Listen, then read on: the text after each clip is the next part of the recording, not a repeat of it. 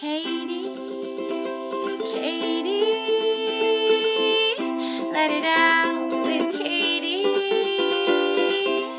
Let it out with Katie Dalebout, enthusiast and curator of people and ideas you need to hear. Welcome back to the podcast. You are listening to Let It Out with me. I'm your host, Katie Dalebout. And today on the podcast, I have Dr. Samantha Boardman. And I recorded this episode a couple weeks ago in person at her office. And it was one of the most pleasurable experiences of recording a podcast of my life. We talked for almost two hours about everything I love talking about, all of the big questions, her story. And she's just a really lovely, smart, wise woman who can recall quotes and studies with immediacy, basically.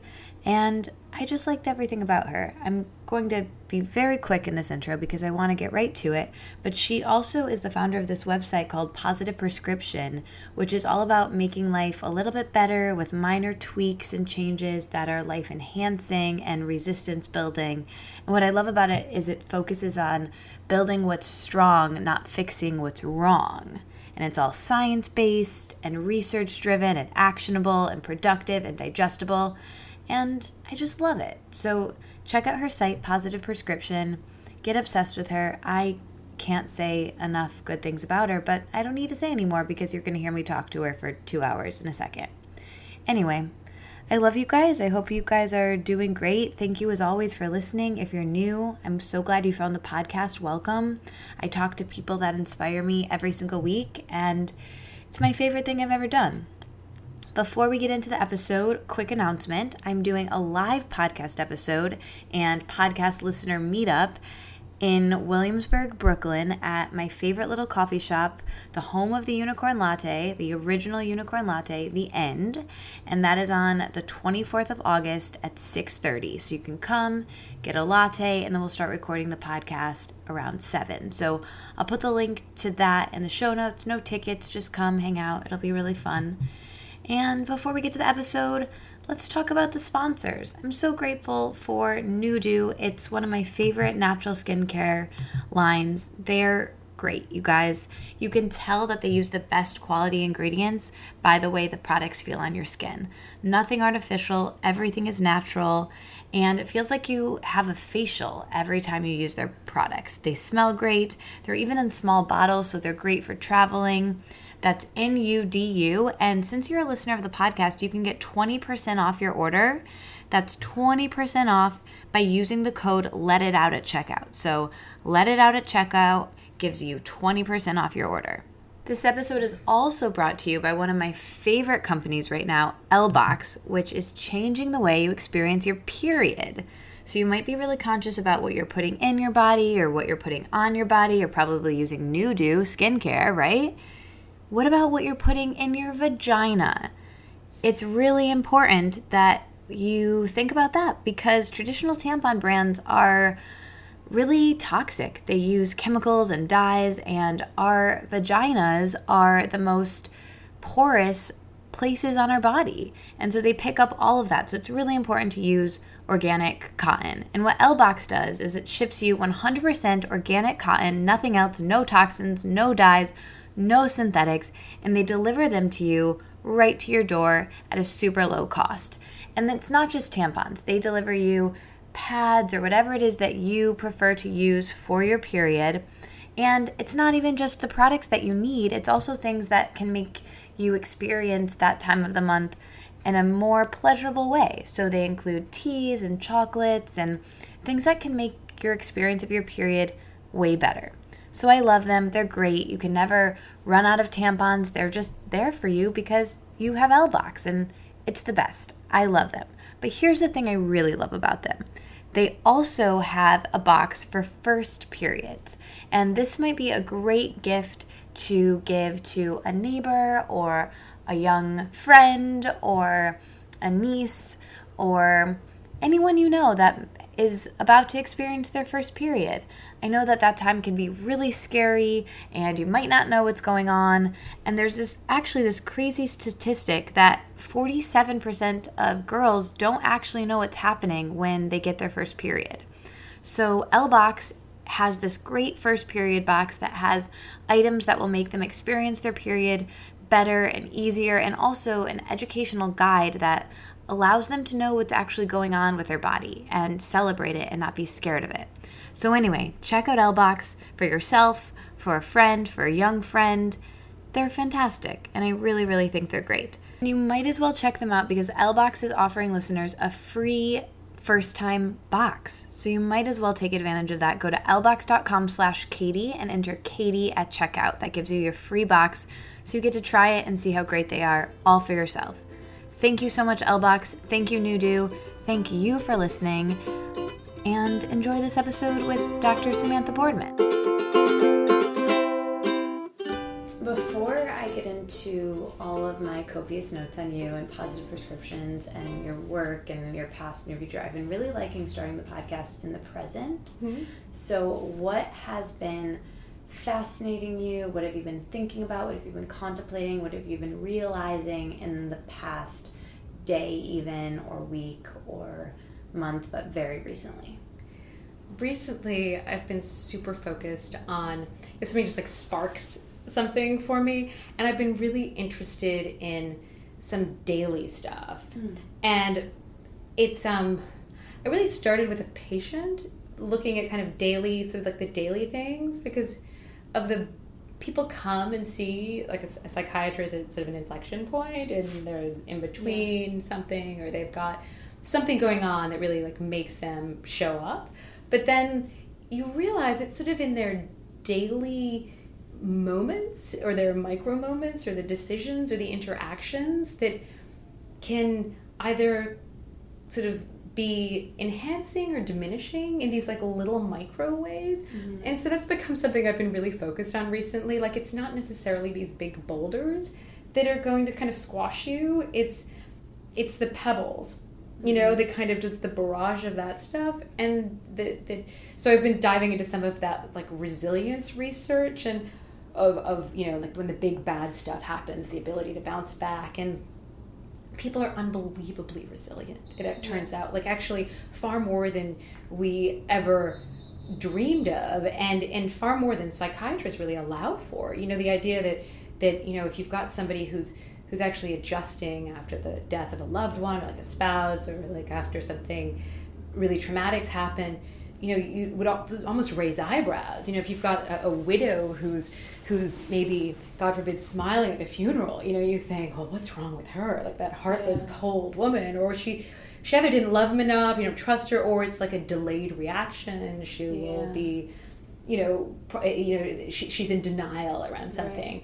Or um you know so we this sort of discomfort with people expressing any kind of positive emotion around things and the idea is that like people always needed an intervention like you need to talk about it you need Right. uh, you know even after something happens like after 9-11 or you know there's been some sort of trauma people giving out their cards like you need to talk it through like some kind of counseling and it turns out people are unbelievably resilient in those situations and after 9-11 there was as i just looked at the studies that's why you're asking me about Yeah. like some recent things is the expectation was that like this huge chunk of New Yorkers would go on to have PTSD and they didn't. There was even funding for it and they just didn't.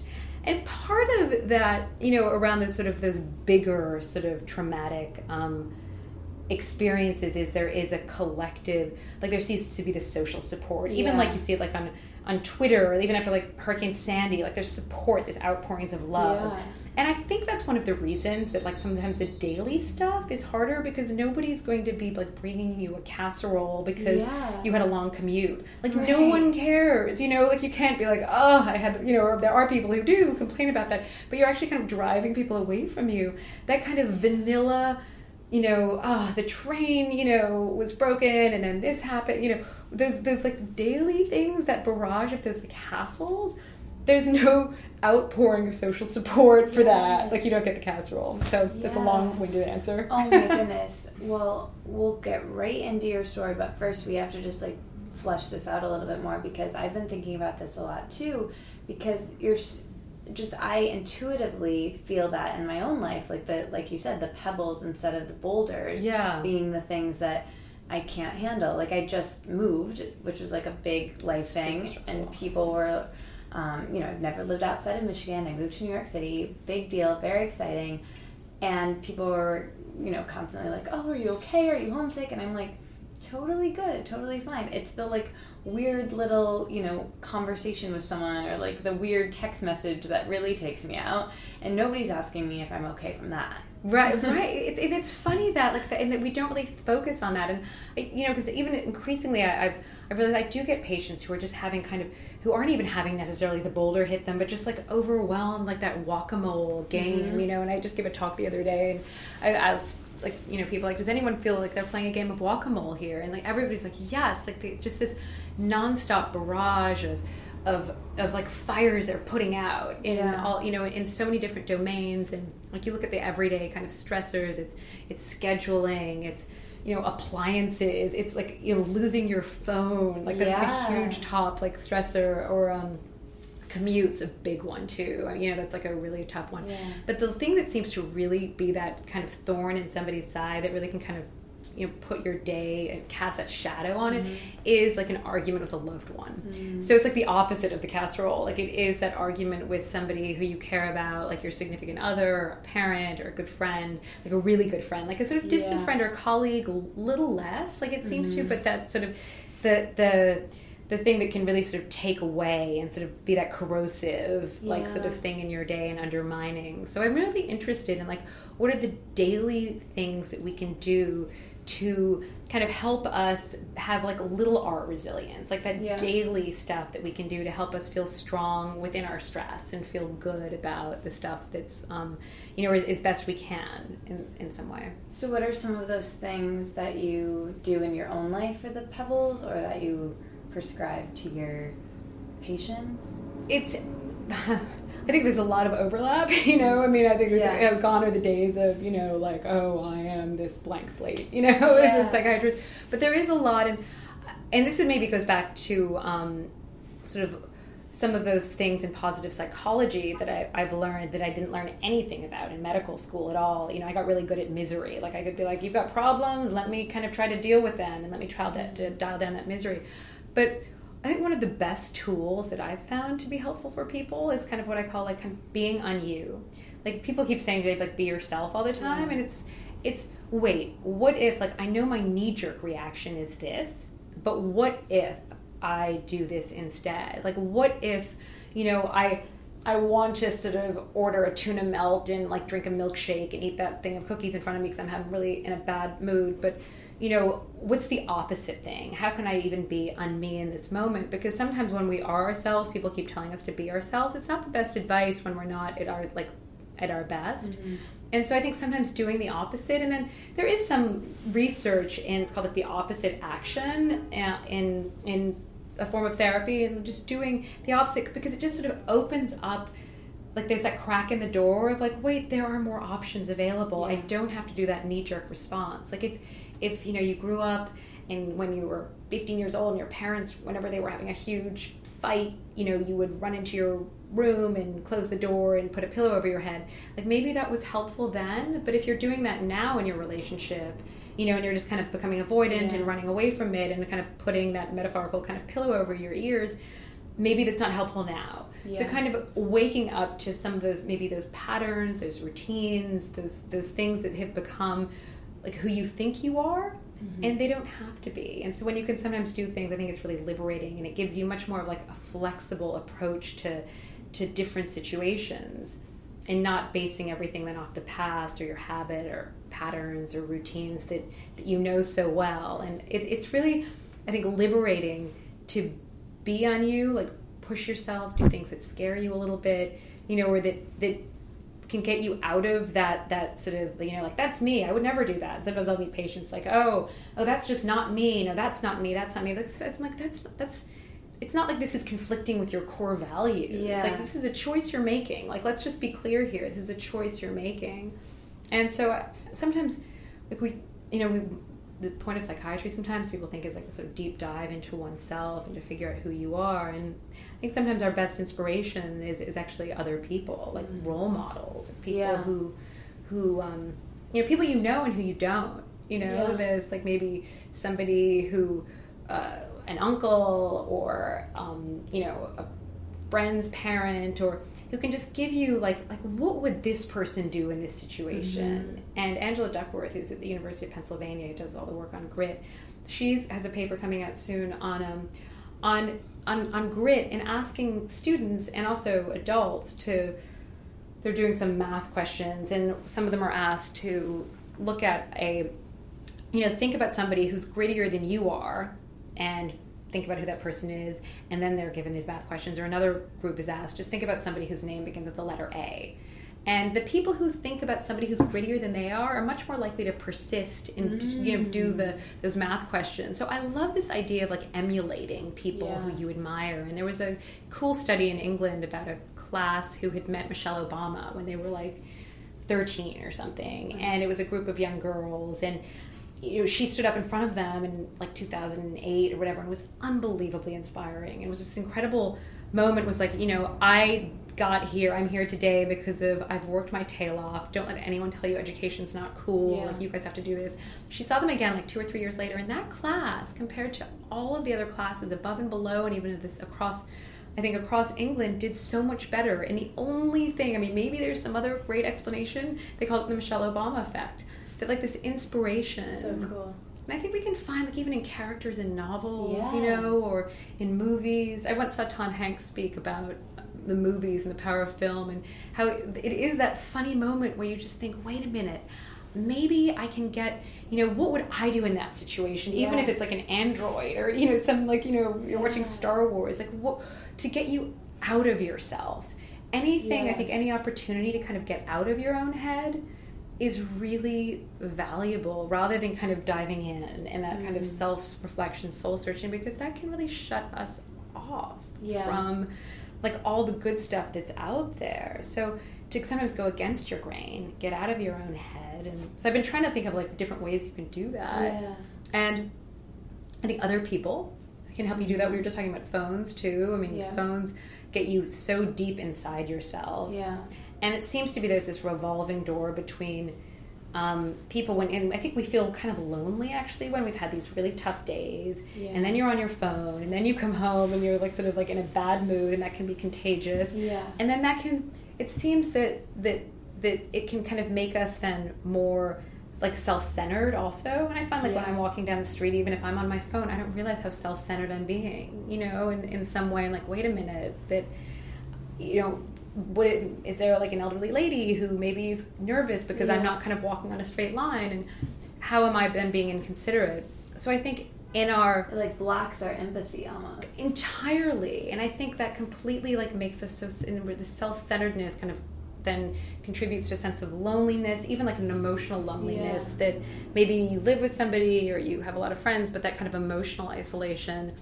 And so what can we do to counteract that? And i think really optimize our interactions with people. And um, you know in positive psychology it's a big thing about like your relationships. It's people just don't have good relationships. Like they work on them. They put effort into them. It's like the, the daily effort you put into giving somebody the benefit of the doubt making an effort saying something nice looking for something positive about them you know letting even them be on them. Like if you're trying to be on yourself like don't be a know-it-all you don't know i think sometimes we can predict things about people like oh i know that colleague of mine here they go again they're going to do that thing or here this you know my significant other is going to do you know he's going to read the paper and then do this or whatever and like Yeah. wait a minute give them the opportunity also it's so Mm. liberating you know Yeah. like let them be on them let you be on you and it's just far more open-minded Yeah. i think so I maximize these interactions, and maybe you and Dan spoke about it, but also that like that active constructive responding Mm. when you instead of like in, in medical school they in psychiatry residency they taught us how in couples therapy you know people couples come in like fight, you got to learn how to fight better like don't say something nasty about his mother and you know his mother or like you know say something like you know don't don't be fight nice. Yeah. And um, actually, like research suggests that it's really not how you fight; it's really resolve conflicts. It's much more like how you like respond to one another's good news, you know, and like making an effort, you know, to like if somebody says like, you know, hey, did you read this story? Did you see this in the newspaper? Look what just happened around this or that. You give them your full attention. You pay attention in like just three words. Just say, "Tell me more." It's all it takes, rather than even like sort of like, "Oh, really?" Like scrolling through your phone. Like, guess what mm-hmm. happened to me today? Or you know, where should we have dinner? You know, this Right. that like tell me more you know i want to hear it show them interest like that kind of thing i think really matters so i'm really interested in how do you make the effort it seems like couples who do stick together and actually have joyful you know enduring meaningful connections seem to give each other that time and that effort that they put in and they look up when Yeah. the other person's kind of trying to get their attention. Yeah. they listen. They don't there's that not that one-upmanship in any way. And i think that's and there's the benefit of the doubt you know like if he's always leaving the like wet towel on the ground then you know that doesn't mean he's a terrible person or doesn't care about you. Just like maybe stick the hamper right there. You know like what are these like little behaviors you could do mm-hmm. to you know it's at the end of the day those sort of storms in a teacup that don't matter that much. And not just i think with our loved ones but also our interactions with our colleagues um, having knowing somebody has your back is huge but you have to make that effort you know and do it. And even i was looking at a study in this daily interaction stuff about interacting with strangers. You know having a looking the person in the eye who you buy your coffee from in the morning thank you rather than like looking down at your phone and getting lost in that productivity porn Yeah. you know like actually like thank you have a good day too Yeah. there's little micro moments where you would connect with somebody even if it's superficial you're more likely to go on to have a better day it'll put you in a better mood Yeah. and we forget that and in new york maybe it's really weird to tell people to talk to strangers but it Yeah. seems that even people like on trains Yeah. talk to the person next to them rather than like being efficient getting all their stuff done and sending all their text messages or emails maybe it's better to be a little bit less efficient ultimately and a little bit or more connected bored. Like I ah, think boredom yes. is something I've been thinking about that a lot, and I've just been hearing people talk about the importance of boredom. Has that been anything that you've read Yeah. about, or something that's been lost in our society now? I'm fascinated by that question, and it seems you know even the idea of like looking out the window of a train, you know, or just like Yeah. instead of, I think we're really afraid to be alone with our thoughts. Mm-hmm. I remember once getting on a plane and realizing I didn't have the New Yorker with me, and like that panic, like oh no, what am I gonna do for the next four hours? You know, I just was like planning on going through all the like my stacks of New Yorkers, Yeah. and that that fear and dread of being like sort of in your own head in a way and how healthy it is. And there's so much research around like kind of breakthroughs occur you know when you're bored. And i really prescribe even you know people's like spending time in nature. Take your like don't listen to music Or a podcast. go into a book, yeah. But maybe your podcast. yeah with one exception. But the idea of like just be be there. And just there's something so therapeutic about being in nature. Yeah. people call it like nature deficit disorder. Like nobody spends time in nature anymore. Mhm. but just being there and letting your mind wander and having even if you have to schedule it which sounds sad but i think you do of just time where you're just going to let your thoughts go in some Yeah. way. And i think it's like sort of speaking to this you know why people are are like turning to meditation right now or even the popularity of spinning for example I, I think is kind of partly due to it's one of those few moments where people's like bodies and minds are one Mhm. and even for that 50 minute class they're not on their phone their minds aren't going anywhere they're just like in their own bodies and it's sort of when you're Yeah. one with the music that experience of being in flow in Yeah. some way is really important you get it when you're being creative Mhm. too so i yeah, I talked a lot about flow. Flow is really important that sort of that sense when you just you lose a sense of time. You sort of mm-hmm. and it's obvious with like an artist who's maybe creating something and then you know 12 hours have passed they're still in their studio and they realize they've mm-hmm. forgotten to eat and that type of thing. But i think we did have more moments of that. Being athletic is also i think like a place where you could find flow or in nature. But when you're so interested and, and drawn into something that you lose time and i think that it, that is this sort of secret of wellness and people who take care of themselves seem to find that in some way and i tell me what you think about this i'm fascinated by this idea of hobbies that nobody seems to have them anymore. Yeah. And it- it's like something people have in school. They like do extracurricular stuff, and then they do their job, and then they you know maybe work out. But they're just when you do something that's purely for the love of the game, like there's just that you do it because you love it is really therapeutic. Yeah. That if it's even needle pointing or you know, I feel like an old librarian when I say it. I'm like, oh, do you collect stamps too, you know, or something? I feel like people are always trying to, especially with the internet, are trying to monetize their hobby. So maybe Yes. they have a full time job, but they're also a graphic designer, but that's like a freelance thing they do on the side. Or maybe they also do needlepoint, but they have a Etsy shop to sell it. So it's it's still kind of another business. Or Right. even like for me, like this is a hobby for me, but it's also kind of my job, even though it doesn't feel like that, and I'm just having a conversation and letting other people eavesdrop. But it's still something I do as a career path. So I think it's like the line between hobby and monetization, or even just sharing your hobby. Yeah. Even if you're not trying to monetize it, but you're Instagramming it, or you're, I don't know. It's That's an interesting question, though. I, I, it's that maybe you, you're sort of when your lifestyle is your hobby in Right. some way. Does it affect it? Yeah. Um, I do think though that the, the maybe it's important though to have something that is really outside of that. Maybe that is what I seems more vocational.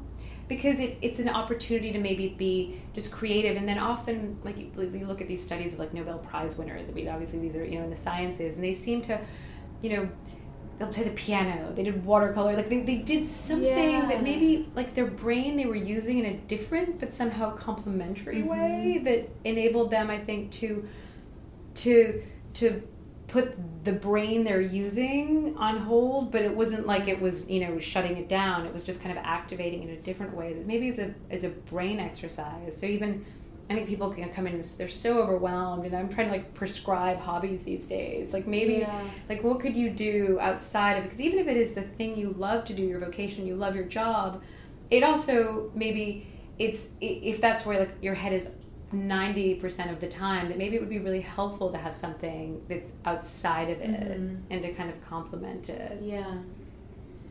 You've touched on so many things that I had in my notes, like the being un you is Uh. something I heard you speak about a while ago that just went right in. You know how sometimes people say a concept that just like goes right in, and that was so helpful to me. So I'm glad you discussed that already.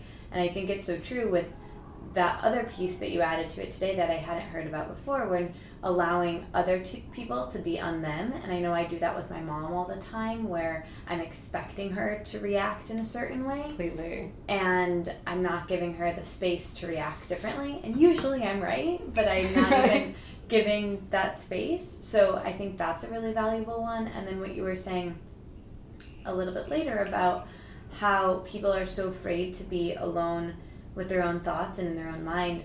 I wrote this down to ask you about too, but my I wrote a book about journaling that came out in 2016.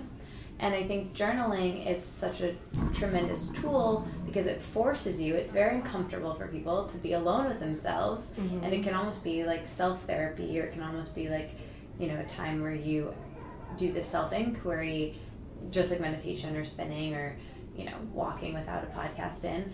And I want to know what you think about that. Is journaling something that you've ever done personally, or is it something that you prescribe to your clients? I think it's so helpful, and there's been all that great research, and Dr. Pennebaker's research on looking at you know just the therapeutic nature of journaling and how helpful it can be. And I have to say, I've only done it more as when I I did a I did a master's degree at, at the University of Pennsylvania in positive psychology, and it was hard for me to do it unless I had almost you know it's a a you know I, I had a oh. deadline, and Oh, I had the deadline was kind of important for me, even though it's sort of for me even joining a book club like i know there are a lot of books i'll just read anyway but it's sort of like getting Yeah. me to do something like what's that little extra like nudge that Mhm. people need you know like there's a lot of stuff like we know what's right we just don't do it you know and i'm always Yeah. fascinated by that disconnect and kind of how can you like lower Yeah. the bar and i think it's different for all of us also and we you know i'm interested in this concept of motivation around doing things that we know are healthy and then yet we sort of forget um, and and how we can do that. There are a bunch of ways that I'm super interested in kind of making the you know healthier choice or the better choice, the easier one, and like the one that you the go to one rather than the one that feels like you've got to climb a mountain to Like, get put over. the it. hamper out. Yes, for the wet exactly. Like just make it easy. Um, Yeah. But the idea I, of journaling, I think, is really helpful for the right person, and also because sometimes I think people can tend to ruminate a little bit. Like if it's somebody who's in a very dark place, and if then like without a prompt, without um, the prompts. I think are very helpful, you know, writing about like you at your best. Something like that is so great for people to kind of tap into that strength of, of like, you know, wait, or, you know, an aspirational one, um, or where they, you know, what they're grateful for but it can be i think without the prompts and if somebody who doesn't have that sort of internal sort of ability to kind of create that structure for themselves it can i think you know as all all things can um, all interventions can actually end up being sort of more ruminative and Mm-hmm. distressing but I think when you have those prompts and you're, you're, you're sort of doing it in a much more positive way, it can be unbelievably helpful. And I, I've, I've loved doing it. And I think the best thing about journals is looking back at the things you wrote. It's almost like reading a book and you look back at, at you know, the things that you underlined, because I still read paper books, um, Yeah. you know, like the, the actual book, like the things that I underlined when I read it and that I thought were really important, then you know, and then you read it again, and you're like, wait, that's not important. This is. And I think we're sort of, it's again like it sort of speaks to how we really change too. It's like these myths, like, oh, I am who I am, or people don't really change. But like, even we witness ourselves changing all the time, and yet are so. You know, our imagination's so limited about the person we still can become, and we're still so stuck in sort of, you know, oh, this is who I am, and sometimes don't recognize like how much we've changed over the course of three years or five years or even six months, and this unbelievable ability to change. So I love how journals do that. Mhm. Like you get this like perspective, and I always read like David Sedaris. Um, he, he he has a new book out on yeah, his journals. And it's just on Fresh Air. it's funny and it's just like and he also would just write down what happened like Yeah. not necessarily like emotionally attached to things and i've really tried to do that too it's it's Yeah. a great i think it's a really great exercise though with the prompt Yeah, in one of my favorite movies, there's there's this line where he says, every one of the characters says, every five years he realizes how much of an asshole he was five years ago, like clockwork. He's like, and it's so true. Like I think we change so quickly, especially like in our twenties. Like I look back at where I was three years ago or a year ago even, and it just seems like night and day. Yeah. And I think that's just going to keep happening more and more and more. yeah And No, like having compassion exciting. of like that's so who I was then, yeah and not like judging it is hard. But No, and like these like kind of multiple selves we can become, and I, I mean, I think we're all capable of being like you know we look back and like with that cringe worthy like oh gosh who was I? Like how did I think that way? Or that was so unkind. And it's often I think those failures of kindness that you know that I have regretted ever too. Like I can't believe I wasn't sort of more generous in spirit or I didn't show up to something Yeah. you know in some way. Like that's what mattered. And and being able to learn from that and i think being able to like reflect on Mhm. that and uh and and um, also then imagine a different kind of future. And this i i always love this old psychiatrist once had said to me like what do you think the point of therapy is? And i said well you know obviously it's you can change your future. And he said no no it's you can change your past. And it's kind of about letting go of the story we tell about ourselves, you know, that like this happened to me and then I was Yeah. raised here and, you know, I didn't get along with this person or, you know, I had a, my parents were difficult. And sort of recognizing that there's, there's truth, but what type of a truth in that? And just sort of letting go of the stories we tell about ourselves and others that Yeah. are just part of a truth at some point in our lives. And I think almost being able to reevaluate the past helps you kind of it opens up the future and i always loved that kind of metaphor and i thought it was really important okay, so speaking about the past, I want to get into your past a bit. So, where did you grow up? Did you grow up in New York? yes i, I really was raised in new york and Oh, uh, i went to school here In the city. in the city Cool. What was that like growing up in the city? it was a really different place and but i didn't go to high school here i went to a boarding school in new hampshire that was a you know out of the city freezing cold and I was up there for a few years and loved that. It was really probably therapeutic to get out of the city. I worked so hard. I was always one of those like kids who was in the library, like working my tail off, super stressed out. Um, I graduated from high school a year early and just was high strung, like sort of super like needed to achieve everything. I'll sleep when I'm dead kind of mindset, and it kind of caught up with me, you know, at some point. I just kind of wanted. I just, I just sort of kept seeing goals and wanting to kind of push past them. Then it was never enough to kind of exhale mm. and you know sort of think like, is this really what I want? Like, Yeah. is this who I am? Is this sort of you know healthy and and it took me a long time to kind of figure that out and to Did come up for air. You wanted to be a therapist. When did you? No, you know, I was in you wanted to college studying history, and I really became interested in the history of science.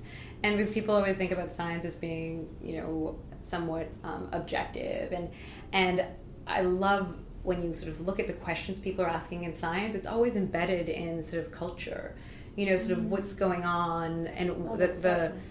Like socially what concerns are. And I remember reading about this.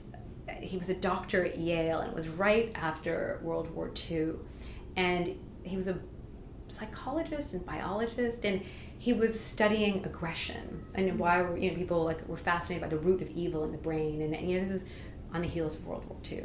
You know, I think that this idea to identify like what is evil, how can mankind be so evil, and um, and so I think that's why that kind of question was being asked. And he would do these unbelievably dramatic presentations uh, on the campus there with bulls. He was researching aggression in bulls, and instead of like using mice or monkeys or whatever people would use, he would dress up like a matador and have you know and and holding sort of you know like a red cape, and he would do these dramatic presentations with these electrodes he'd implanted in the bulls' brains to sort of see like oh you press this to make them sort of calmer, or you press this they'll become more yeah. aggressive. But this idea of sort of looking for aggression that was the question that they were ans- uh, among many other psychiatrists were psychologists were asking at the time like how can man be so evil um, and you know where is it in the brain that we can sort of find the root of this and let's look Yeah. for it and then rather than you know working in a in a lab with you know probably easier animals the idea that they would do these unbelievably theatrical presentations of his research i think like sort of underscores that overlap all the time of the questions scientists are asking. Um, you know i think the emphasis on wellness today has a lot to do with you know people feeling kind of overwhelmed and unwell and not necessarily it's a there's so many people today who they're not quite meeting the diagnosis for like the criteria for diagnosis of depression or anxiety, but they're they're certainly unfulfilled. They're sort of at that sub threshold. Um, you know, it's they're wildly you know busy and they've got these really full schedules, but they're really unfulfilled and kind of looking for something beyond that. And I think that's a big question. Even that psychology turned to positive psychology, looking for you know it's not just about mental health isn't just about like the absence of illness. Like there is more to life and it's far more nuanced than i think any of us that i that i was ever taught about. So you're researching the history of science, and you're in college, and then when do you turn to wanting to study psychology? it was then when I was in um I was in in college and then I, I realized you know it was one of those sort of things I grew up at a time when when girls weren't automatically go, like majoring in the sciences and that I knew of in my peer group at all. So you know I thought maybe I'd go work in a bank or I'd go into fashion. And then uh, it was again like it was like a nudge by a friend of mine who was a biology major in college and she was like you can go to medical school you know, come on, it had never crossed my mind as even like the realm of possibility. And so then I started taking biology and chemistry and I applied to medical school. And I first worked in a lab at um, Memorial Sloan Kettering looking at cell system. I went to? Cornell, that is not in Ithaca. It's the one uh, over by um, New York Hospital on 68th in New York. So I did medical school there. And, um, and I loved people's stories. And I felt like for me, psychiatry was great because it sort of was this wonderful balance of this intersection of the humanities and stories and narratives um, and sort of culture with science in the brain. And so it was a kind of wonderful marriage for me of the two. So that's sort of what drew me into psychiatry. So I was there for four years, no, actually eight years, four years of medical school, four years of residency, and I've never left. Wow. So you're practicing and you have this like thriving practice and then how long into that was when you decided to go back to school to UPenn to study again and learn about positive psychology? What was the impetus of that? it was just I was writing a lot of prescriptions, seeing a lot of overwhelmed people, and you know, thinking there has to be more to this. And and at one point, I did get fired by a patient who a young woman I'd been seeing who who I thought I was making great progress with, and who was coming to see me on a weekly basis for a few weeks. And I thought maybe she should take an antidepressant. She, you know, didn't feel like it, but we were sort of working on a lot of like her problems and issues. And one day she came in and told me that she just thought, you know what, every time I come to see you, I actually feel worse. All we do is talk about the stuff that's wrong in my life. And at the time, I kind of dismissed it. I was like, oh, you know, uh, she just, you know, maybe she has a personality disorder. I didn't, admit, you know, originally catch, but she was right, and it sort of woke me up to this sort of science, this whole field that I had no education in whatsoever in positive psychology that Marty Seligman had really kind of pioneered and and looking at you know the science of health and wellness and even people who can you can find wellness within their illness. And you know for, for, for me i had this very sort of black and white binary idea about mental health like you were sick or you weren't sick you know there was and maybe i could make you a little less sick but thinking about cultivating any of these sort of positive qualities or skills or looking at anything was just if anything it was like the cream on the cake like way down the line. It was so far from a priority.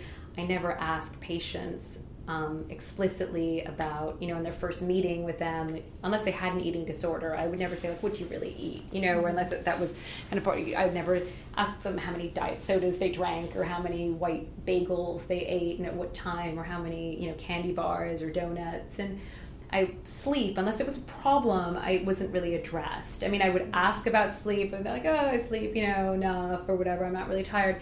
It may be eight sessions later you could maybe dig a little more into it but it was never like an explicit like upfront like discussion Like you weren't looking at their life holistically. It was just one area of mental. what's health. the problem is you know in, in, in medicine we have this idea of what's the chief complaint Mhm. and the chief complaint is the the the sort of what the, in the patient's words in psychiatry like what the problem is why they're coming in you know i'm depressed i'm feeling down i'm overwhelmed something like that. And and and treatment radiates out from that. So it's all very problem based very efficient. I mean that's what we do. You know the idea is to kind of try to minimize um, their misery or dial down their symptoms and get them what we would call back to baseline. The idea was always to bring people back to their baseline. Um, and if somebody was admitted to the hospital because they were really depressed or anxious, like let's get them out back to baseline and send them on their way. And it was, you know, really limited way of thinking about health, like back to baseline. Like what is that? You know, it's a kind of pretty minimal functioning, you know, in some way. And um, so it was we, we would just focus on the sort of very basic things and sort of put Humpty Dumpty back together again and send them on their way. And I think without teaching them some of the skills of wellness and health and those areas of like how do you connect with other people, how do you cultivate that kind of social support. Um, and if anything, it was very self focused, I think, on, on the individual too, and not necessarily seeing them in the broader context of, of their life and who they interact with and their relationships and connections with others. And also, that there's this emphasis on, on like you have to take care of yourself first. I think in psychiatry, and people always invoke that that analogy of like if you're on an airplane, you have to put your own oxygen mask Yeah. on first. Like take care of yourself first. And while I agree with that in general, I think it's almost been like we've almost overdone it. So it's this idea that you like have to take care of yourself, you know, without like focusing on anything else. And so we're kind of maybe sometimes I think fueling a little bit of narcissism there, you know. And I've met some patients who get who are so interested in their self care Yeah. that it's actually eclipsing some of their like those like, you know a patient who wouldn't go to a friend's birthday party because it wasn't at the vegan restaurant of her choice Yeah. you know or like it wasn't and you're like wait a minute that's when self-care has reached toxic levels and so good. Yeah. it's just not like when it's like your lifestyle like if it's interfering with your connections to other people you know like maybe just don't eat as much and eat beforehand. Go be with your friends. Yeah. celebrate them. Or eat and it will be fine. and it's okay and you know exactly have a salad. But it's like that idea that it's all about kind of you and that you have to you know take care of yourself first i think has almost just been like manipulated in a way that you're it's like i need to at the expense of all else. And as much as we've talked about it's important i think to have a shoulder to lean on i think it's really important to always be a shoulder to lean on to mm-hmm. others so you have to you know we know even during like times of crisis actually that knowing that you're adding value you're helping Yeah. somebody else is one of the greatest sort of i think places for us to draw strength from Yeah. and you know, there's that saying. I think it was Umberto Eco says like, you know, no, nobody gives you courage like somebody else's fear. But the idea of you adding value is really, So good. really important. And you know, don't put that oxygen mask on first. You know, unless you're in an airplane and you are, you know, the plane's going down. Yes, because then you're gonna. Otherwise, you're gonna be unconscious. But in, I think in most life circumstances, where can you, what can you contribute to? Yeah. Where can you add value in these little ways without that self focus? So I'm interested in ways of like how do you get out of your own head rather than like diving in to you know that soul searching that too much. Like, I think you get out of your own head by by you know having meaningful interactions with Mhm. people. I think by adding value in some way, by actually by getting out of your own head and like Empathy. taking action. And these are all empathy building things. Yeah. You know that that you by doing things that are um, I think by kind of questioning your assumptions about others and about yourself and don't find yourself lose yourself like lose yourself in a hobby and something This is so creative and purpose and adding value and doing something for other people Yeah. they were looking at i was looking at a study before about you know um, young i think there were freshmen who had come out of some charter schools and who had no model of going to college in their own lives and they'd gotten into college but you know they, they, lacked that sense of belonging and the first time they got a bad grade or like a roommate didn't invite them out it's like you know that confirmation like i don't belong here and i think we're always really good whenever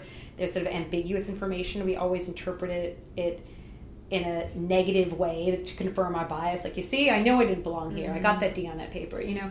And they've been asking those students to actually write a letter to potential incoming freshmen from their charter schools explaining their difficulties, their struggles, and what advice they would give them to help them was unbelievably helpful, not only for the incoming freshmen, but also for themselves. Mm. So that, that like we are, you know, contributing, adding value human beings. Like you, you, you see those videos of like little one, like one year old or even toddlers, like, I mean, even younger, like of, crawling, like little kids, like 10 months old and a stranger drops something, like they waddle over and want to pick it up and give it back to them. Like that idea of, I think we want to add value. Like it's built into us, and to have been told then, like you know, take care of yourself first. Always, like you've got to put yourself Yeah. first. And we get this message all the time about you know you've got to be self sufficient. I think especially as women too, Mhm. don't rely on anybody. Be self. Like that's that's strength, and I don't think so. I Mhm. think the idea of that kind of vulnerability, openness to others,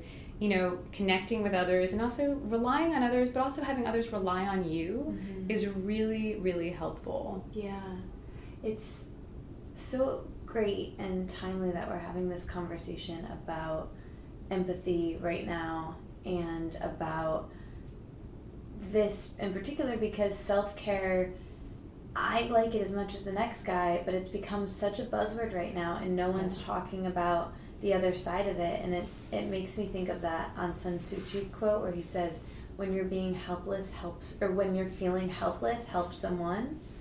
And I think it's so true because, like you said, we're just ruminating on things in our head. And I know the thing that gets me out of my head when I'm really having trouble and struggling is thinking about someone else's problem or listening to someone else. That's Totally. that's the only thing that can take you out of it. and like and feeling that you can like maybe do something or be helpful Yeah. that your experience as tough as it might be in some way could even be helpful to Useful, someone yeah. else you know that yeah. that and we're uh, it was a, the Walt Whitman poem. It's sort of like, "What's the point of life?" I can't remember. It's like he sort of at, he says question like, "Kind of why are we here? What's it all for?" Yeah. The struggle. It's so awful. And then he offers this answer, and he says, "So you may contribute a verse."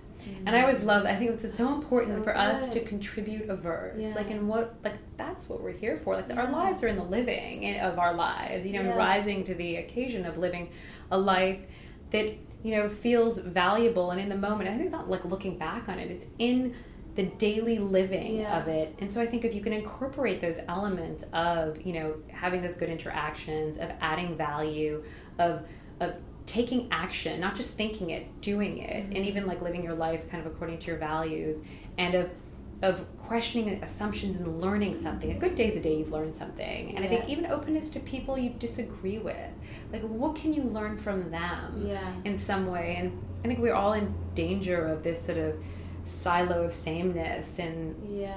spending time with people who kind of agree with us. And, and I, I know I'm super guilty of that. And always having to remind myself, like, you know, somebody, everybody you meet knows something you don't.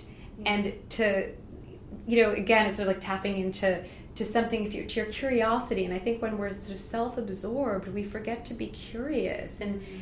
Ask people about their own experiences. And that's what I love about your podcast. It sort of brings out, you know, uh, you know, at least stories, and, and you can sort of think like, wait, that makes me think of this. Like a light bulb goes Yeah. off. It takes you out of yourself and your own head, and even somebody else's experience. And you think, oh, maybe I wouldn't do that, but it gave me the the idea to do this. Yeah. you know, like it's so important to get out of our heads. And I think we all want to like, if we're all instruments, we want to play off each other. Yes, And we want yes. to be a symphony or a band with each other. And I think if we're all just like walking around with our headphones on and our heads down and our phone, it takes away all of that. And totally. it's been such a great experience for me being in the city. I think New York does this in a really uh, it kind of forces you to interact with people where other places that I've lived haven't because you're kind of in your cars, Yeah. you're going to your jobs, and you just don't really you can have blinders on. But here, like I've been thinking about this a lot today and yesterday. Actually, like it's it's right in your face. Like it's Yeah. kind of putting that mirror up in your face. Like people coming up to you and asking you for money. Like I've been like keeping dollar bills in my back pocket just to like have and um, you know like it just puts it up in your face even when you don't want to see it. That Yeah. you have to kind of see it New York forces that on you in a good way. in a really good Yeah. way. Like this is just kind of like a weird personal story that happened to me this morning, but I was running late. I was like going to this early morning bar class and I'm like very in my head of like I've got my headphones in. I really want to get there on time. I woke up early, can't go later, blah blah blah. So I'm like in my head I'm getting there and there's this girl walking down the street and there's this dog that like doesn't have a leash and is just like around. And she's like, "Do you know whose dog this is?" And I'm like, "I don't. I'm sorry." And I'm like in a hurry, and I and I just like didn't really stop with her, and I just was kind of like, "I'm so sorry. What can I do?" And I this is it's like embarrassing for me to even tell this. I like kind of tried, but I was like so in my head of like I gotta get to this class Yeah. that I didn't really help with this dog, and I'm like, and this I was like, she's got time. She's gonna deal with it. Come to find out, I get upstairs. I'm in the bar class. She's next to me. Somehow she like was just like late. Came into class. It was fine. She got in there. She was late, but she dealt with the dogs the whole time during the class. I was in my head of like, why didn't I stay out there and talk to her? I could have had more empathy. I, I was so in my head. yeah. And then after I talked to her and it was fine, it all worked out. And the fine. dog found The dog was Yeah. fine. Everything's fine. But it was just like one of the. It was like a homeless person's talk, but the Yeah. that moment of like I could have been late for the class. Like, Yeah. When am I gonna Yeah. remember in my life like if I made it to that stupid bar class or if I like helped this person or I helped this dog or like that's it really put like I didn't want it in that moment. Like I didn't Mhm. want to connect with Right. another person in that moment. But Dan said something when he was on the podcast. It's like those are the moments we need to the most. You know. completely and to do that thing where we're like going to go against the grain like that's where you Mhm. don't like you need to get out of your head Yeah. and think and, and it's true i think it's only through those moments and i think having sometimes those uncomfortable like negative like you know and recognizing like and regret and being like wait a minute Mhm. like i i missed that you Yeah. know but then you know you won't next time or even you might and we all do but like it's going to be there'll be fewer Yeah. examples of them and it's just because it, it is like we just get so lost and i think especially when we feel like that idea of being threatened or late there was a a study of several years ago looking at um, like I think they were seminary students, and they'd been told the story of um, of the of the good of the. Uh, um, the, the, the, good neighbor, the, the biblical story, you know, you, you, the good Samaritan, sorry, the good Samaritan. But then they were told by their professor, like, oh, wait a minute, you guys are all very late. You have to rush across campus. There's this very important bishop meeting you over there. So they all left this class, rushed across campus, and they planted an older woman who had fallen Mm. and they all rushed past her. I mean, not all of them. I think some stopped. I I don't have the exact numbers of the study, but it just shows how circumstance and Yeah. context can really change how we behave. And you know, you could I can so relate to that. You know, of like that sense of lateness, of not having time is really powerful, or being late for Yeah. something or somebody is exactly uh, it's it's very powerful how kind of context can shape our behavior in ways that are beyond us Yeah, which is crazy because if I was just meandering around on a walk by myself, I would have spent all the time in Yes, the world. totally. No question.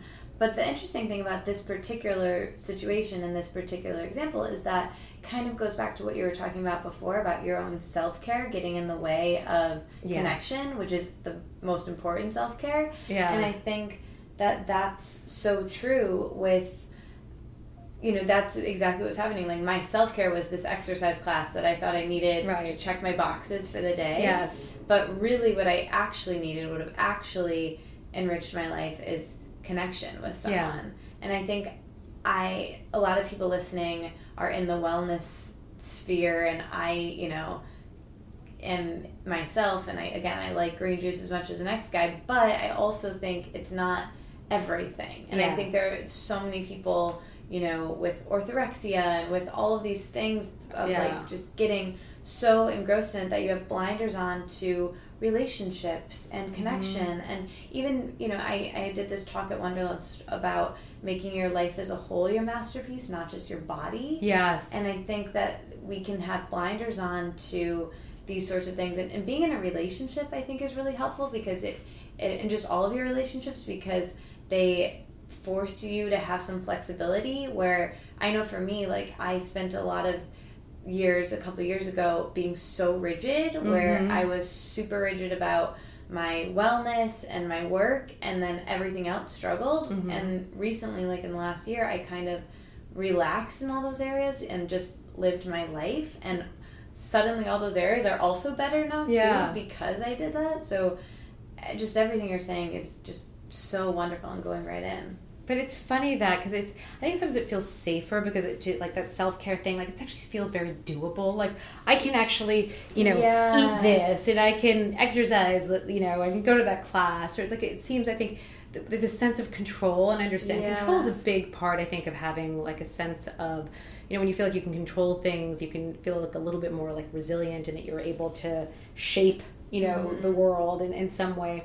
And I think those areas where we feel a little bit less um, in control, like with a relationship, it depends on other. You know, you're connected, or even it, all the good stuff doesn't happen inside us. It happens, you know, beyond us. Yeah. It's like in between us and other people, in between us and our work, in between us and like our passions or hobbies. Like it's all out there. It's not inside, you know. And I, I really think that it's something that y- values are really important. It's not saying to like let go of one's values, but it's how can you sort of embed your values into your everyday, mm. you know, because your values can't just be about self care yeah. You know, in a way. Like, so how do you, you know, something I ask people sometimes is, you know, what do you value most, or the three things that you value most, and say, you know, my friends or my health or you know, learning things that really, you know, being a good person, mm-hmm. and then say, okay, how do you spend your time? You know, and so it's funny how often you know there's not as much overlap as they Yeah. would kind of hope for in some way, and I think the idea of it not just being on that self care component that seems so actionable, but it just also gives us permission to like withdraw into ourselves and away from like the world and other people, and it's sort of this license, this passport for self absorption. Yeah. ultimately, that's kind of a scary place, and I think especially when we're feeling insecure or vulnerable, it's a place to retreat to, and we have this excuse, we have a permission slip to go there. Yeah. Um, but you know, take bubble baths and meditate and do things. There's a it reminds want the me. list. Like Yes. the easy button. It's the it is the shortcut. Yeah. And actually, like I believe The in the hack. long cut. You Yeah. know, like t- forget the hack, take the Mhm. long cut. You know, that's what's going to be satisfying and rewarding in some way. I did a um, talk at the Rubin Museum with the with um, this uh, this Buddhist monk, and he was so lovely. And he told me a story about. Like, it's, I guess it's a famous Buddhist story. And he said there were two monks, an older one and a younger one, walking beside a river, and they come across an older woman who's fallen down, and says, you know, can you can you um, carry me to the other side and um, you know the the younger monk you're not allowed to touch women so just you know shakes his head and says no you know and, and walks on. And um, the he doesn't realize that the older one is sort of fallen behind it, it, him and has carried her over and he's astonished. He thinks why did you why did you carry her? Why did you know that's against our laws that you can't do that. And he's the older one says to the younger one you know that um, you know you're the one who's still carrying her i let her go Mm. and because he he carried her to the other side he took the action even though it was not the something that they're supposed to do Right. but something that he needed to do is sort of out of empathy and just by being a rule follower doesn't you sort of are like you're doing something that sort of you're just doing the thing that you're told to do that you regret Mm-hmm. you know and it's state like we still carry those experiences i think where we kind of failed to act or failed to do that thing that actually expressed our values Yeah. in some way. And i always think that that's like you know Yeah. will i regret this? Is this going to be a behavior that i'm like that's going to be helpful in this moment? And even you know the idea of being able like we have this whole smorgasbord of choices. You know there isn't like one response. So to and, and in different moments different ones work and just by basing them on the past or what we know or what somebody else um, you know told us to do doesn't necessarily function you know maybe in this moment like what's going to be the best one right now Yeah. for this situation and i think we're so actually emotionally agile and adaptable that we, we can we're, we're much better at figuring that out than we think and not just Yeah. following that script Yeah. Oh man. First of all, you are so wise and you're so good Oh. at recalling stories and studies and facts. It's like so great to be around. thank So thank you. And you're so articulate. Um, I want to go back to your story a little bit. So you're you decide that you want to go back to school, study positive psychology. How did you even know that that existed? How did you discover that? I didn't know. A, a, patient had given me a book by Martin Seligman that was called, I think, Flourish, that was so good and unputdownable and sort of exactly the opposite of everything I had studied, you know, in medical school. And he had come, he's a well known, famous psychologist who had worked with B.F. Skinner in the 60s and on behaviorism and learned helplessness, this idea that, that you know, if you kind of couldn't control things in your life, that you could um, become almost like a, a dog that's being shocked um, unpredictably, that you would then just sort of give up. And that was a model for depression. And he returned in like the late 90s, and that was learned helplessness. What about learned optimism? You know, can you actually teach optimism? Can you teach happiness? Can you teach, um, you know, health and wellness and resilience and those questions? So I stumbled upon his work, and then I started like sort of diving into it, and it turned out there's a whole there was all, lots of research in this domain. I mean, not as much as there is in depression, you know, at all. I mean, fully eclipsed by by mental illness. And um, psychiatry is the study of mental illness. I mean, that's what it has become, and only illness, and not really looking at the other side of things. And um, and so I, I found there's this all this research and all these studies, and I thought, my goodness, this is not anything I ever learned or thought about. I, I you know, looking into um, studies on, on exercise and how therapeutic that was for depression. I didn't learn this. I, you know, I went into psychiatry with like the big questions in life, like what's it all mean? You know, what's a meaningful life? And you know, within a few months, and you know, the question becomes, you know, how many milligrams should I double the dose? You know, so you sort of Yeah. quickly get into that mindset of something much narrower. And so there was, and I just felt the need to kind of share this information. So I created this blog then, Positive Prescription, because I thought like this is gold. People need to know this. Like I, you know, I'm a psychiatrist and I don't know this stuff, but I This thought is it- when you were in school. this was just before I went to school. So then I realized I could formally study this Oh, at cool. the University of Pennsylvania, and so I applied to the program, and it was really eye opening in every way. Incredible people, um, and an incredible program, and they they taught us a lot, and it was just rethinking everything I thought I knew. And I was sort of a self appointed expert in a lot of stuff, and I clearly realized, you know, there's so much that I don't know, and it was so liberating to say like, I don't know, Yeah. but I can look it up, you know, and and and to like sort of rethink a lot of assumptions I had about mental health and mental illness, and um, and about myself, about my patients, not kind of jumping to conclusions. I was really good always. Like I could spot a patient who was in the waiting room and or in the emergency room and basically by by not knowing anything about them, I could tell you I could predict like what what was going on with them, you know, what the issue would be, what they whether or not they would need admission. And I, I've sort of learn to let those assumptions go and i love to be wrong mm-hmm. you know and even like sometimes when i do have these assumptions like it, it, it's so so liberating to be like i got that wrong but i learned something you know like yeah. not you know i don't want to make a mistake with anybody but like to you know i might want to jump to a conclusion or look at somebody and feel like oh no i couldn't help this person or this person looks like they're you know beyond um, anything i could do for them and the, the joy of being wrong is great you know, because you learn something about yeah. other people too, and, and not kind of just falling back into those assumptions we have and we yeah. judge people and letting go of that. So it sounds like it really changed your patients' lives as well as your own, this new perspective, and that led to your blog growing to this amazing platform that it is now and your newsletter. Can you talk about when how many years ago were you in the program and how did it expand to where it is now? Um, it was about four and a half years ago, I guess I started it, and just really out of a pure love. I mean, we're talking about kind of hobbies. Like I just thought I had to share this stuff. Yeah, you were. Excited. And again, I had like a good friend, and I, oh, who was like, "You have to create your own thing." And it was Tory Burch, and she said to me, first come and write for my blog, which I started doing, but I was so self conscious about it. I thought I can't do this, and she said, "No, no more than doing it for mine. You're going to do your own." Mm-hmm. And so I didn't even know how to do this, and she really helped me kind of get that going. And it's again like this, you know, people in your life I think who are kind of headwinds or tailwinds, you know, and I think to kind of have good friends who yeah. kind of help you see possibilities that you can't even see for yourself and it's so much easier to just kind of stay on that little like habit trail like treadmill and just kind of keep yeah. doing what you're doing and not look up mm-hmm. and be like wait this is something i'm so passionate about can i actually create like a, a more formal platform and people like sort of liked it and then i was, yeah. thought i could create this newsletter and be able to share this gold that was out there all this information yeah.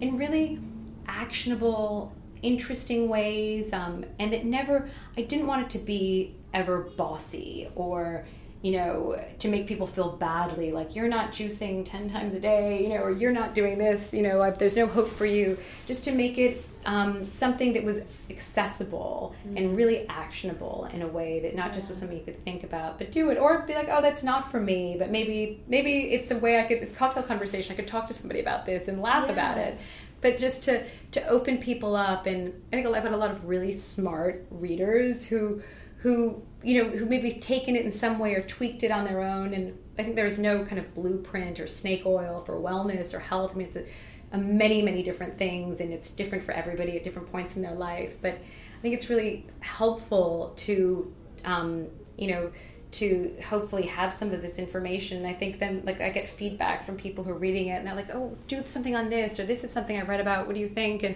and I, I get sort of so inspired by other people's ideas yeah. all the time. And it's not um, it's a dynamic process that yeah. I, I love doing. so yeah. it's fun. Well, you've done all of those things. It really is hmm. so accessible and fun to read and well designed and it's it's really great. It's doing all the things I think you set out for it to do which is great.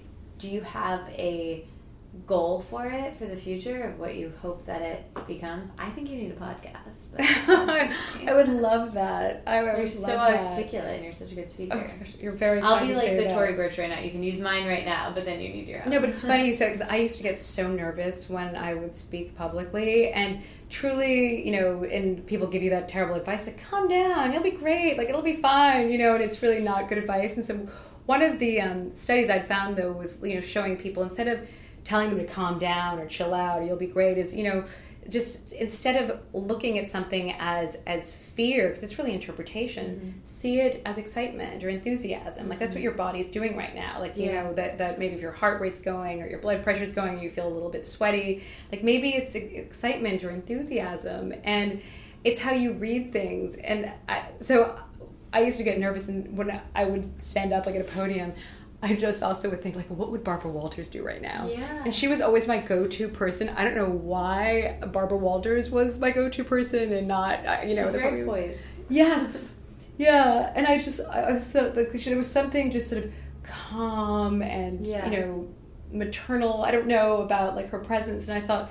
You know, I can just channel my inner Barbara Walters. What would she do? She'd slow down. She would like say something. Yeah. It's, it's that's been my go-to. Um, you know, my version of being on me in those moments is what would Barbara Walters do? Yeah, it goes back to what we were talking about at the Yeah. beginning with having that mentor, that anchor. And Yeah. I think that I have so many mentors from afar that I haven't even met that I Yes. just have in the back of my mind of like, what would they do in this moment? Or you just, it starts to seep in the more people that you follow or you listen to. And I think that's healthy and, and really good. and of all ages too Yeah. you know of like having people in the, like the, the wisdom and having people like having friends truly friends who are much older you know than, than you are and who have different perspectives and who you can really go to for advice and and just input about decisions and and I think instead of doing that deep dive into oneself when sort of one gets to an inflection point to sort of ask them what they would do. Because yes life has changed and you know careers and have changed and, and relationships have changed. But there's still some fundamental i think you know when you ask people who are you know in their 80s and 90s like what do they regret most? What did they what were they wish they had done more? What are the um, you know what kind of decisions they made it's all the same Yeah. you know in a way like they you know most people say they wish they'd traveled more that they had said yes to sort of seemingly scary experiences you know that they had been nicer that they had Yeah. reached out like, all those little things like they had a little more empathy at moments Yeah. for themselves and others They'd help the dog and not run into their bar class. no. um, okay, this has been amazing. I want to get to the questions that I ask everyone, but I have a, just a couple more questions specifically for you. So I want to just talk about two things, and maybe we can kind of loop this into to one answer. I'm doing like the opposite of what Terry Gross says you should do with asking questions. I'm like looping this into one, but overwhelm we've talked about quite a bit and mm-hmm. anxiety and i would love if you could give kind of a positive prescription for those two things i know that for me with overwhelm i can feel like i'm a master of none where i do so many different things i'm not doing Mhm. any of them that well and almost this paralysis of i'm not going to do anything because there's so much i could be doing yeah and then that causes anxiety. So those are two kind of words we hear a lot. Could you just kind of talk about those and what you're seeing and what we can do to kind of feel better? Well, I think that kind of paralysis by analysis is what you're talking about too, Yeah. and it does feel so. Um, you know, I think when we've got that barrage of the daily hassle stuff, kind of we're talking about, Yeah. when you're just feeling just mowed down, like you just don't even know where to come up for air, and nothing sort of everything's urgent, everything feels important, you know, and and you end up actually just put, putting out the fires that feel more urgent than important. So you mm-hmm. cancel the dinner plans with your friend. You don't show up to her birthday, like you, you know, because you're putting out little fires in some way. So I actually think kind of gaining control, like having a sense of control over your time, is really important. And it's really hard to do but as we were saying like even in those little micro moment ways if you're in between um, like if you're walking to go pick up your lunch somewhere or you are you know getting on the subway if you're doing something that's when like just put like your phone away. If you can do like those little things to just kind of maybe that's when you are going to take some of your daydreaming time. You're going to be a little bit bored. You're going to look around you and see something. I think those and if you can schedule your time the end of each day also so you're sort of look at the stuff you've actually done. We're really good at remembering all the stuff we didn't do. Like Yeah. oh i didn't do this i didn't do that. Look at the stuff you did and you know even like write them down if you can or just in a little list. Mm-hmm. And then what are the three things you're going to try to do tomorrow and what's the one you're going to start with? And circle it. So you're not having that kind of even so then when you are at home or you're with your partner or you're doing something you're not having that like distracted brain that's sort of affecting i think your interaction then. Yeah. and i think that sense of scheduled time i really do try to kind of you know if i'm working on something to time chunk things mm-hmm. too like to do like 45 minutes of this or an hour of this and to make email the last thing i check you know like it's not the first thing i check in the morning. it's just the i think it just because you're immediately on defense then like all these things i Yeah. missed or i didn't do and also like with with social media like with instagram or twitter like i've been on a bit of an instagram vacation recently and it's been really good i've been reading a book instead you know like i would like from cover to cover it's on it's um called "You Must Change Your Life," and it's about Rilke and his relationship with Rodin. It's so Oh, good. It's amazing. Rodin was like in his sixties. Rilke was in his twenties. He needed some money. And he went to Paris to go and write sort of a monograph on this older sculptor. He was unknown Rilke at the time. And they developed this incredible sort of mentor mentee relationship. And it's when he wrote the letters to a young poet. But there's, I mean, sort of the ultimate in self help is Rilke, you know, who Yeah. becomes that. But but it's given me the, the time to do that and i don't think anyone's ever going to sort of wake up you know or be on their deathbed and say i wish i'd spent more time on instagram Yeah. you know and to even therapeutically like go through those accounts? Like are there some ones that make you feel bad? Are there ones mm-hmm. that like you know what's not adding value? Unfollow them you know? And even you know with our daily dose of news i mean it's been you know just catastrophic and getting worse and worse and there's a lot of reason to believe in evidence around how like corrosive the news is and, and watching it and it's not even like you're just watching like the way our grandparents did like the six o'clock news it's like you're getting it all day long Right. and so I think being able to kind of turn that stuff off and Yeah. maybe giving yourself, you know, if it is, I have one patient who just said, you know what, I'm all my social media sort of news feeds I've shut off. I'm buying the newspaper again and I'm reading it, and I'm also then relying on an editor to make a decision rather than me just reading the stuff that I Yeah. want. So I'm not just kind of falling down that rabbit hole of my own interests. And I think it's really a good idea Yeah. you know, I to do those that. things. Like maybe go old school and Yeah. buy, you know, a newspaper and don't get your news just sort of nonstop. This like drivel. Yeah. It's really, I think, fueling people's sense of anxiety as well. You just hit on so many things I also wanted to ask you, which is about the news cycle, so many things. This was such an organic, great conversation that all the notes I wanted to hit have just been like hit naturally, so this is great. I want to um, wrap up with my quick fire questions that I ask everyone. So just say kind of the first few things that come to mind. Some will be quicker, some will be longer. But with feminism, how do you define feminism, being a woman who's so respected in your field and so talented? How has that being a woman played a role in where you are now, and what does being a feminist look like for you? I mean, I think being a feminist is sort of about kind of reaching out to others, and I think having mentors and mentees, and maybe that being a totally fluid relationship. You know, I think I, I mean, I hope that um, that like that I will always be learning. I mean, I I, I learn. I really have mentors who are in their twenties, you know, and I, I think you know I've got a friend who's eighty that I think I'm sometimes like a bit of a mentor to, and she, you know, it, but it goes back and forth and the fluidity of those relationships, and I think that is like having each other's backs you know, and being there and showing up and, and nudging. And I think of Tory or, you know, like saying, like, you can do this. Like, y mm-hmm. you've got this. You know, and I think that's kind of at the heart of a lot of this is, is like, you know, getting rid of that self comparison and that one upmanship and um, realizing it's not a zero sum game. You know, we can all be here and we all deserve this place at the table, and we can all, like, if we define our success by how many other people we've helped succeed, like, that's good news for feminism, you know, like, you know, for helping women. Oh, I love that.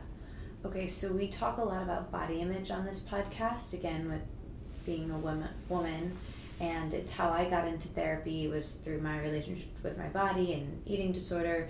So, have you ever struggled with body image as a woman and being in health and wellness in the field that you're in?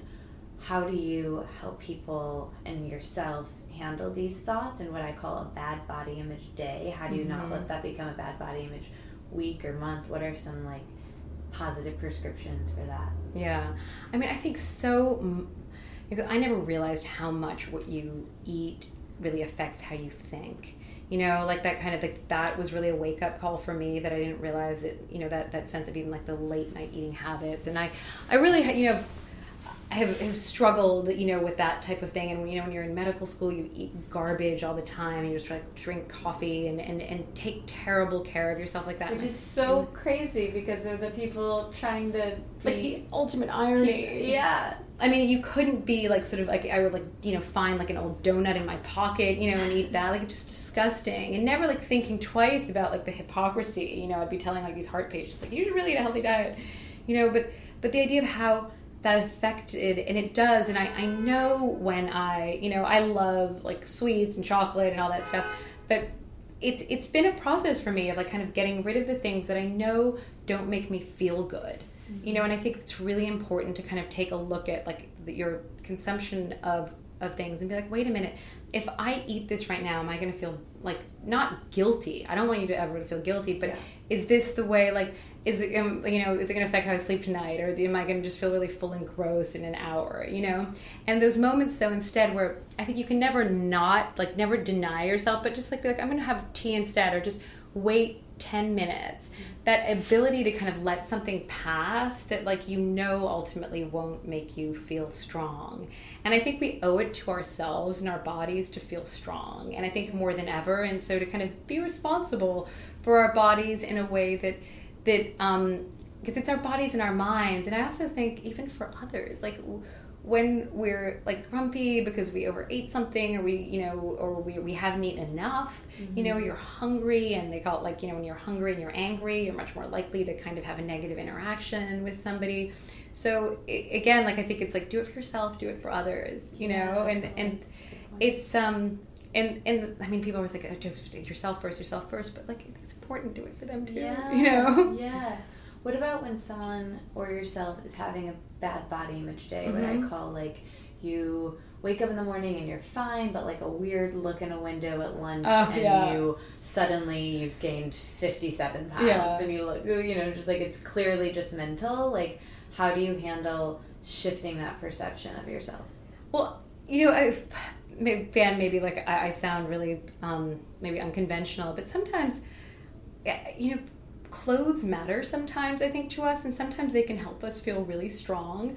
And mm-hmm. that's not a bad thing. And I think we sort of sometimes dismiss fashion as super, really superficial or like, oh, who cares how you feel or, you know, who cares what you wear. But it does matter sometimes. And I think that's those moments, like when I'm, I mean, in the middle of the day, I'm not going home to change, but it's like, I always think, where's something that makes you feel strong? Yeah. And there are clothes that also sometimes are armor for us. There are clothes that can make us feel sort of sexy or better in some way. And I think it's like sometimes if you like have like Spanx on, it actually just you don't feel sexy. Yeah. you know, in, in some way that you like there are clothes that I know that would be like an interview thing, like a like a you know dress that I'd wear or something that you know I stand a little taller in. Mm-hmm. And call me superficial if that's the case, but like. That's okay, you know, because if I'm gonna wear something, it's like the ultimate armor for me. Like I'm gonna wear something that I know helps me feel strong, Yeah. and then I can be Barbara Walters, and I can, you know, channel that. And um, you know, rather than something that feels a little too tight or a little bit too like it just doesn't fit quite right or uncomfortable. That that I, I find that there's incredible therapeutic power sometimes in the right dress. I'm so glad you brought that up because I wrote that down in my notes because I heard you speak about that on Refinery 29. Oh yeah, Christine. yeah. And that again was like a watershed moment for me too because I think it's really really valuable and just intuitively I've known that you know you have the outfit that you feel good in and you know works and you always gravitate towards that on a big day. Yes, and maybe and get rid of the stuff that you don't feel I good in. And you know, somebody else might like that. Somebody else will fit into it better. And you know, like maybe it's also part of getting older too. Is like you know your body changes a little bit, and Yeah. even like style does too. And even something I might have worn like a few years ago that's still in my closet. That you know, I'm like you know what, that's it's just too short for me. And like I know somebody in her 20s will look awesome in this. You know, Yeah. that there's something about kind of that catharticness of like evolving. Like we change, our taste changes, Yeah. our clothes change, and kind of giving yourself permission to say like it's okay. Sometimes like a good dress really matters. You know. Yes, absolutely. I completely agree with that. And a lot of people who listen to this podcast, I think because they're attracted to it because of my story, have been in eating disorder recovery Mhm. or have, you know, gone through that. And just like you said, women and just people in general, our bodies change as we get older. And I think it's, I talk about this and I wrote an article about this for Refinery 29 about how jarring it is to put on something that doesn't fit and that can take anyone out Mm. just because it's a jarring experience that you're maybe not expecting. Yeah. And so just to take that out of your life so you can make things easier, it's kind of like going back to put the hamper in front of you. Take the stuff out of you, make things easier. Well, you know, and like minimize. This older friend of mine said to me, just minimize irritation. Like, don't have those Mhm. skinny jeans in the, your closet. Like, get rid of them Yeah. because they're mocking you every time you open it. You know, and it just make, makes you feel bad about like, oh, I used to. And the idea that I'm going, that's my goal is to fit into those again. Let it go. Yeah. You know, like it's, it's really nice to give yourself permission to like kind of let go of some of those things and just let go of those clothes that don't make you feel strong. Yeah. It's almost like that that Maria Kondo book, like the art of the magic of sort of tidying up. You know, like get rid of that Mhm. stuff that isn't Doesn't elevating you. Yeah. and it doesn't actually make you feel strong. I think with your clothes, Yeah. because clothes really can. I mean, suddenly when that those pants are too tight or that you know it just doesn't feel right anymore, let it go. Yeah, totally. Okay, something else I love asking people because it gives me like a window into their lives. So, what are your morning routines? Maybe the first three things you do when you wake up in the morning and how that affects the rest of your day.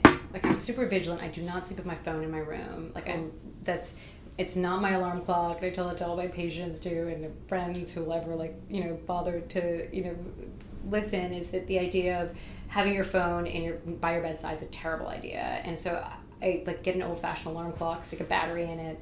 So it's not the first thing that like I touch in the morning. Like it can't be because I know it will immediately set off too many bells and I'll be, you know, checking my email and seeing what happened in the news and in the world. Um, so no phone until I basically like brush my teeth and have my coffee and I always make a point just to kind of like somehow like put my hand on my husband's shoulder or something. So he has to be like the first thing I make contact with. He's Yeah. sleeping, but like you know, like it has to be that connection in some way that like I'm connected, I love him. There's something, you know, like that he's my priority in some way before I kind of get out and, and go and brush my teeth and and I've got to have my coffee. Try. I mean, these days I'm really trying. I'm actually reading reading a newspaper again. I'm not getting my news through other sources, and um, I my favorite um, things I spend time with in the morning, um, other than my children, of course, um, but are my two stress balls, my dogs. So those actually are my unbelievably therapeutic sort of element, and I go into the park with them, and that is my routine. It's heaven. How many kids do you have? I have two. Aw. And how many dogs? Two. Well, I've got a third one who's so lovely. She's getting very old, so she doesn't go on our walk with me. But it's there are two who walk with me. The third one is is is she's not moving very much, but she's she's a lovely piece of like uh, she's a beautiful black Labrador and full of love and wags a very grateful tail. But she's not walking. Oh, She's not on that bit. oh man. Um, what about the end of the day? How do you wind down? What are the last few things you do before you go to sleep? I've got I get rid of my phone. You know, before that, it lives you know in a completely separate area um, where I make my kids. I just got my 11 year old a phone, which I think I'm regretting. Um, but he was like the last kid in his class to get one. And you know, I spend time with my husband. We we, we talk, you know, and Yeah. no more news like before bed. And because we used to do that, and I think it's just been toxic. And we talk, like we really, it's it's really um, nice. My kids were in camp for a few weeks, and it was just so nice to actually reconnect and and get away from some of that busyness of a Yeah. day, and and kind of reconnect and kind of rem- remember why you like each other. And it's nice to spend time like that. And a woman once said to me, instead of um, you know just sort of assuming so much about your significant other, like try to think of like three things that's new about them every day. Like what's new instead of like here we go again because we're so quick to like habituate to stuff. Yeah. And it sticks with me. So I always think of like, what are three things that are different, you know, rather than than jumping to like, you know, that sort of the sameness. What are three things that are new? And I, I find that to be kind of helpful to think about Yeah. too before bed. Um, that I really enjoy sort of thinking about. And I often read too. I mean, I've Yeah. been reading this great book, and I love getting lost in a book. Yeah. So good. How did you meet your husband? Through a friend, you know, there's like so many things. maybe old school kind of Yeah. connections happen, but through a friend. Yeah. Oh, I love that. So there's so many more things I want to ask you, but I want you to be able to get back to your husband and your kids and go home because it's been already a long Monday. But just say your greatest lesson in these next couple of categories, and it can just be like one word or a sentence or however long you want to be. Greatest lesson on relationships. Oh, I would say just humor. You gotta laugh. Like you've got to like you've got to see the humor in everything, and I think we forget that. Greatest lesson on family. Show up. Greatest lesson on parenting. What can your kids teach you? Hmm. They they know a lot more, and they kind of I think remind us to get back to our like to have that that joyful cu- like curiosity and just joy in things. My daughter once made me skip down the street, and I oh. just thought like wait that's so embarrassing. Like I'm not skipping you know for three blocks, and it was the most inherently like Oh. joyful thing I've ever done. And it's like funny how like your body that. can sometimes like affect how you feel. Like that's why they skip. You know, there's something just nobody skips. Like no adults skip. It looks weird. You know, people will I'm think you're weird. But just let it go. It's so like I I it defy you like to skip without smiling. Like you cannot not smile when you're skipping. It's the Yeah. most like b- like just connection. Like you just immediately like have this like huge smile. It's I really good. Got, they got a lot to teach us. Greatest lesson on spirituality, or where are we with spirituality, God, what happens when we die, all of that. It's actually something I've been really thinking about recently with just mortality. Um, and a friend of mine who's writing about it. And, you know, the, I just, I believe, I think spirituality is really important. And I think for, for, for kids, for us, um, to have something that I think like we believe in that's bigger than ourselves in some way. And, um, I think it's individual what people sort of practice or what they do, and where you know I was raised, and um, I sort of have my own sort of version of spirituality that I think I connect um, to. If I don't, I mean, I don't go to church really anymore as much as I'd like to, but whenever I do, I really just sort of just feel connected in a different way, and I enjoy, I enjoy that. Um, so I. I think it, it really is valuable, and it's again something we've forgotten about. And when I did that Penn program at Penn, they asked us to go to a, a service that's one that you're not really familiar with as much. And it was just really interesting, like do you know just allowing for other people's religions too, and sort of being open to that. And I, I think that we have a lot to learn from other people's spirituality as well. Yeah. You know, and Yeah. again that kind of openness, like my way isn't the only way. Yeah, you know. sure. Okay, so off the top of your head, you're having a dinner party. Who are some people you would invite, and what do you hope people ask you about that you want to talk about, and what do you not want to talk about? I don't want to talk about politics at all. I'm so over that. Please. Like, that would be my nightmare. I'd love to talk about philosophy. Um, and uh, I, as I'm reading this book, I think Rilke and Rodin would be really great. Barbara Um, Walters. oh my gosh, definitely Barbara Walters. I would love to have you there. that would be awesome. Um, and uh, I just think some, you know, I, I'm fascinated like by like just fearless women, like Amelia Earhart. You know, like that would be incredible. Like Eleanor Roosevelt, um, that that could just tell these stories um, that I think that are, are that are human stories too, um, and that would sort of overlap. I mean, I think the artists, the creative. Um, oh, I think Edith Wharton would have to be there in some capacity. Victoria Burch come? Love for Tory. Tory's a given, yes. Um, and I think just sort of inspiring, awesome women and men too. I mean, I'm not saying not to, Yeah. but have Rilke and Rodin there. But um, uh, maybe, you know, I'm fascinated by those artist minds like Jeff Koons, like you know somebody like that who even like you know does and like and and and like Sarah Sze. I love uh, a a woman artist. I think she's incredible. Um, so uh, anything but politics.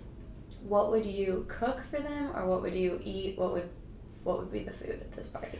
I couldn't cook this because I can't cook it well, but I would do that that fish in salt. It's my favorite thing when you Ooh, bake like it's like a sea bass in salt. Ooh, It's so up my alley. good. I wish I could do it. It's like that kind of perfect Mediterranean thing. Ooh. And then you crack the salt, and the it's like basically like a shell, Oh and gosh, you have the like, fish. you just put now. olive oil on it. It's so. It's like it's it's it's pure heaven. Oh my gosh. I think that and like fresh tomatoes and and sort of Greek salad. Yum. That would be Yeah. like heaven, and like raspberries and whipped cream for dessert. Ooh, yes. Yum. Um, and I think about like you know I, I sort of want to get heavy and talk about kind of the meaning of life and Yeah. you know kind of what are we here for, and like those are kind of like original questions that um, that that are important to address. Yeah. You know I, I would love that and sort of how how they think of success, how they think of adding value. You know, and um, you know what what matters at the end of the day you know because at the end of the day i do think it's the daily stuff you know it's the daily actions pebbles. and interactions and the you know those pebbles and those micro moments you know of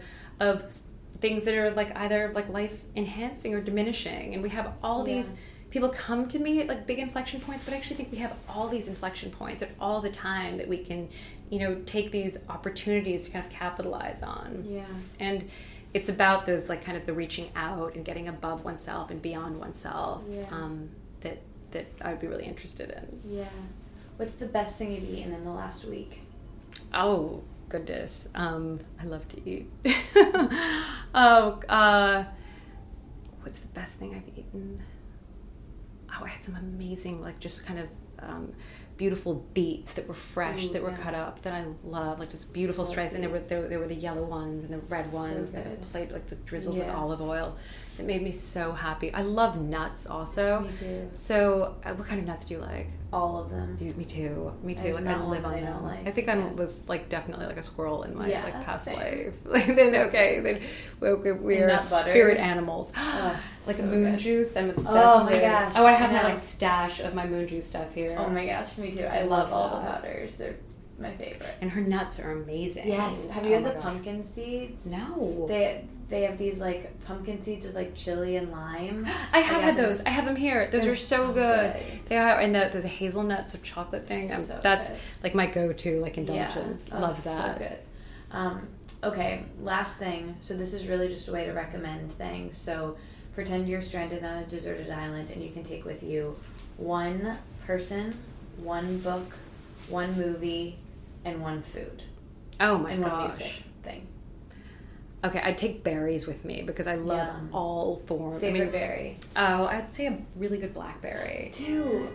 That. Like the Oh ones that God. are like sort of soft. Yes, Like the the yes. ones that are too hard are like garbage. They're just like sour and weird. yeah, Yeah. The ones that are like a little bit soft, so good. and I guess I don't get any whipped cream on that island, but if I did, I would it's my it. island. You can take whipped cream. Um, oh my gosh, for books, I'd say I love this book. I've actually got it sitting on my desk called Influence. That's so good by Robert Cialdini that I, I still go back to and read all the time. And if not that, I love.